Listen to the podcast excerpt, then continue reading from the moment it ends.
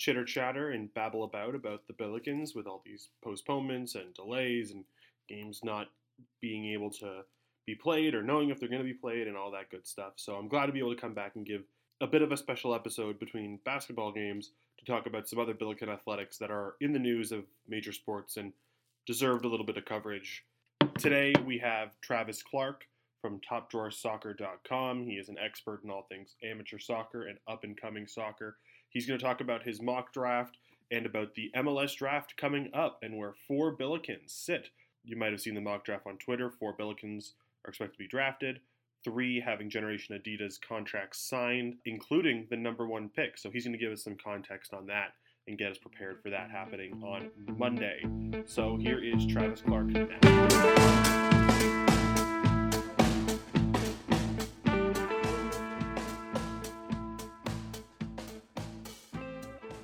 Now welcome on to Billiken Babble our new friend Travis Clark of Top Drawer Soccer. Travis, how are you doing today? Pretty good, Carter. Thanks for having me on. Thank you so much for being here. Now, Travis is one of the premier voices of amateur youth collegiate soccer in the country. Travis, why don't you tell us a little bit more about what you and Top Drawer Soccer do? Yeah, I mean that that covers a lot of it. What we do is cover, as I like to put it, elite non-professional soccer in the U.S. So um, college, college recruiting, club soccer. We do a little bit with youth national teams, prospects. One thing that I like to tell non-soccer people, not to differentiate between non-soccer, but people that aren't as familiar with soccer and what we do, is we're sort of like the soccer version of rivals. And for you know the football and basketball fans out there, that gives you a little bit of a better understanding. So there are player rankings, um, you know, variety of college stuff. You know, we our most popular time of the year is college. So, uh, and then obviously the draft and MLS and NWSL. So it's a lot of stuff, and I try to do our best to give people an understanding of like who the next you know, up and coming players are, really. And you do a great job doing it as well. Earlier this week, you reported that amongst others, three Billikens will be signing a Generation Adidas contract with the MLS. Can you help us understand who those players are and what that means for them? Yeah, so there's a a complexity to it. I'm trying to keep it as simple as possible, but unlike the NBA or NFL, you as a, a, college soccer player cannot just declare for the draft. The way MLS is structured, the way it's worked for a long time, is the you know sort of the up and coming underclassmen players that aren't academic seniors have to be approached and you know whether it's through an advisor they're working with or work it out with the league to sign a deal um, you know it's a guaranteed contract in order to be eligible for the draft. So, you know, if you're a promising freshman, sophomore, junior, you can't just say, hey, I, am going to be in the MLS draft. You have to go through this process because I, I guess it's one of many intricate rule, rules that MLS works with. And you know, I guess the idea is that they're not bidding against each other for college players, but you know, that's a whole other thing we don't have to go down. So anyway, three players from St. Louis are entering the draft via this mechanism. And one other thing to note is that MLS is a single entity league, so all contracts are you sign all the contracts with the league directly, and then you're, you know, you obviously come to an agreement with a team. So for the case of players going from college into the MLS draft via this mechanism, you have a guaranteed deal. You know, usually it's like three years plus a couple of option years with the league, and then whatever team drafts you, that contract kicks into, you know, kicks into being with that team, if that makes sense. So en- enough teams have expressed interest and said, "Hey, I'm going to draft this guy." And there's sort of, you know, there's roster protection. There's sort of other nuances about these players that also are, are part of the deal. So it's kind of investing in players they see as pros- both prospects and you know development pieces, I guess. And so in this, they are committing to be professional athletes. This is them being drafted to be pros and moving on from the college game. Yeah, they they sign a pro contract, they leave school, they've signed with an agent and won't be able to return. There are instances where, you know, John Klein is an example where he is a, you know, locally for you guys.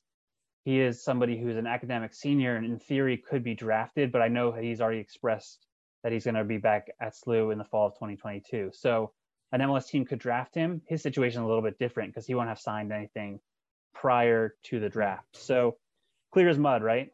Yeah, it really is kind of confusing, but it harkens back to a day in which you had to be a graduating senior to move on to the professional ranks. It's not like you could declare early. This is a player graduating and then goes professional. Whereas the other players we've been talking about, the Generation Adidas players, they're special because they get to leave early. That's the special exception. Yeah, and I, I there's a lot of confusion with this due to the COVID nineteen situation offering an extra year of eligibility for a lot of these players too. So as I'm kind of going through my draft prep, the guys that actually signed the generation Adidas ones are the easier ones to figure out. I believe Simon Becher is uh, could play another year as well, mm-hmm. but I believe is also academically a senior, so he'll be eligible for the draft if I'm not mistaken. So those four guys are likely to be picked pretty high in the first round. We're here with Travis Clark of Top Drawer Soccer once again. Travis, in your recent mock draft, which has gained a lot of attention in the St. Louis area, especially, you have four Billikens going in the top 15. Those three Generation Adidas players in Kipp Keller, Isaiah Parker, and Patrick Schulte, and then the fourth player being, as we just mentioned, Simon Becher. Can you help us understand, for those who, who might not, including myself to a certain extent, uh, what that would mean being drafted. So, for example, Kipp Keller going number one overall as your mock draft projects, would that mean that he goes to join, uh, in this case, uh, Charlotte FC right away, or would it be more like Major League Baseball, in where they go to the minor leagues and work out for a little while? So he would be part of the roster for Charlotte FC. You know, there's with the way the MLS draft is these days. Uh, you know, there's been a, a whole development of MLS academies and homegrown systems. So players, you know, can train like a, a Charlotte FC, for an example, can has its own academy teams that they could train and sign players from. But you know, that's kind of removing the college route. These guys, part of the reason they're involved in the draft is because they don't have that MLS homegrown rule kind of I don't want to say hanging over them, but that's sort of the way it works and the way MLS tries to sort of navigate the, the multiple rosters. So you know, in the hypothetical example, example, Keller would be on the Charlotte first team roster. Now that doesn't mean he couldn't be loaned out to a lower division team for to get extra game time, to get more experience. You know, Patrick Schulte is a goalkeeper, right? He's unlikely to jump in right away and start as a goalkeeper. So whatever team picked him would either, uh, you know, a lot of a lot of MLS teams have started doing a, a similar version of what of Major League Baseball and having a single sort of reserve team to get some mm-hmm. of these young player minutes, players in their academy, because there's all these other rules where, you know, elite prospects in high school can actually play as amateurs in professional games in the USL Championship and USL League One, which are lower division soccer leagues. So you're not playing in MLS per se, but you're getting a chance to play against more experienced, more de- physically developed grown men. So uh, you know, in, in, that case of Keller or Schulte, they, they could end up maybe not playing in MLS this year because they're still sort of that prospect, that up and coming player, but you know, they'll be tied to that team and that team will be looking to develop them and make the most out of them. Because it's worth also mentioning that two players who a- entered the league via Generation Adidas and the draft after playing a year or two of college soccer, Tajon Buchanan and Daryl Dike have both recently moved abroad to Europe. And you know, there's now, you know, not that's not going to happen extremely often, but it's worth pointing out that you know that's the kind of prospect that we're talking about here. So it'll be interesting to see how things shake out. Tajon Buchanan, of course, a star for my team Canada, who is taking on the United States later this month, trying to qualify for the World Cup for the first time in a very long time, and he just got sold to Club Brugge, so that's very exciting. Now, Travis, we don't have a whole lot of time here, before I have to let you go, but I wanted to get your opinion.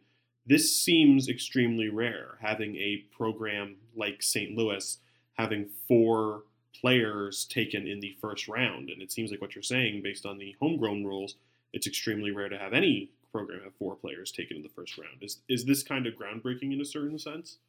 Yeah, it's over the last decade or so. It's it's extremely rare, and part of that is you can allude to the MLS homegrown rule, where a lot, even some of the players that have played four years of college soccer, their sort of their professional rights in MLS are held by that team that trained them in, in the, at the academy level. So, mm. a couple of examples, not in not a well, St. Louis has an example. The right back Mujeeb Murana played at the Houston Dynamo academy team before joining SLU. So in theory, Houston could approach him and say, "Hey, we watched you in college, and we want to sign you to our team." I don't think that's going to happen. I believe he has a year or two left, but mm-hmm. you know his example. There are many of examples like that at major college programs. Ten years ago, that wasn't ex- the case. So I believe in the 2010 or 2011 draft, and Akron had three or four players picked very high in a draft. But you know, depending, no matter what happens, it seems SLU is poised to really break ground, at least in terms of sort of recent draft history. The the thing that's also worth mentioning is a lot of what college teams have done to cope with the absences of players is to bring in international signings and international players require international roster spots those are normally saved for the sort of the big money signings in mls so there's mm. there's just a little less smaller amount of domestic players available and that's one thing that's sort of unique about this SLU group as well is that they're all american players they're all promising young players and they don't have that mls homegrown affiliation that would keep them out of the draft normally that has been Travis Clark of TopDrawerSoccer.com. You can check him out on Top Drawer Soccer and on his Twitter account, Travis M. Clark. Thank you so much for being with us today, Travis. No problem. Anytime, Carter. Thank you again to Travis Clark of TopDrawerSoccer.com for giving us that excellent look at some of the intricacies and the nuances that come with the MLS draft and what our Billikens can expect to have once they get drafted sometime next week. And I'd imagine, based on how highly they're ranked and, and what we're expecting, especially the Generation Adidas players, they're going to get drafted really high. There's no other reason for them to be Generation Adidas players unless they're getting drafted extremely high. And hopefully, we have some more of them picked up. I know he mentioned, you know, Simon Becher, he's not a Generation Adidas player, but he is expected to get drafted. John Klein might be able to get drafted. And then I thought something interesting that he said. He talked about having players with uh, homegrown rights. And in the Stu Durando article for the Post Dispatch, he mentions that Kevin Kalish talked about having potentially more than one, more players selected uh, for contracts through that homegrown draft system. So I put together a list of players who could get drafted, or who I guess drafted isn't the correct term, who could sign their homegrown deal and so they there are, by my count, in addition to the four players looking to get drafted, there are six players who have homegrown uh, eligibility rights, and that includes Mason Leith, Patrick Wilkinson, who are both, and Grant Calvert, the freshman goal goalkeeper, who all have homegrown rights with Sporting KC. You have Muji Murana, who is a property of the Houston Dynamo. You have Chandler Vaughn, who's who's involved with DC United, and Alex Schertenberg, he is property of the New England Revolution. So there's lots of guys potential with Major League Soccer coming up here shortly. I was speaking with a member of the Billiken Athletic Department, and he mentioned that the first ever draft pick in the MLS draft was a Billiken, and that's Brian McBride, who has obviously gone on to great things in American soccer. And it'd be kind of interesting to see that the next major draft pick in the MLS that the Billikens get is number one, and we're all hoping Kipp Keller goes number one. That would be very excited for him and very excited for everyone in the department. So thank you so much for listening to this special edition of Billiken Babble. We will be back this weekend as the Billikens go to St. Bonaventure, New York. Yes, it is St. Bonaventure, New York, not Olean or Allegheny. There is a post office there. It is St. Bonaventure, New York, to take on the Bonnies to, as they get back to A10 conference play after beating the Richmond Spiders to open the season. So Thank you, rate, comment, and subscribe. Let me know what you think. If you got any thoughts, send me a DM and we'll talk about them on the show next time. Thank you so much.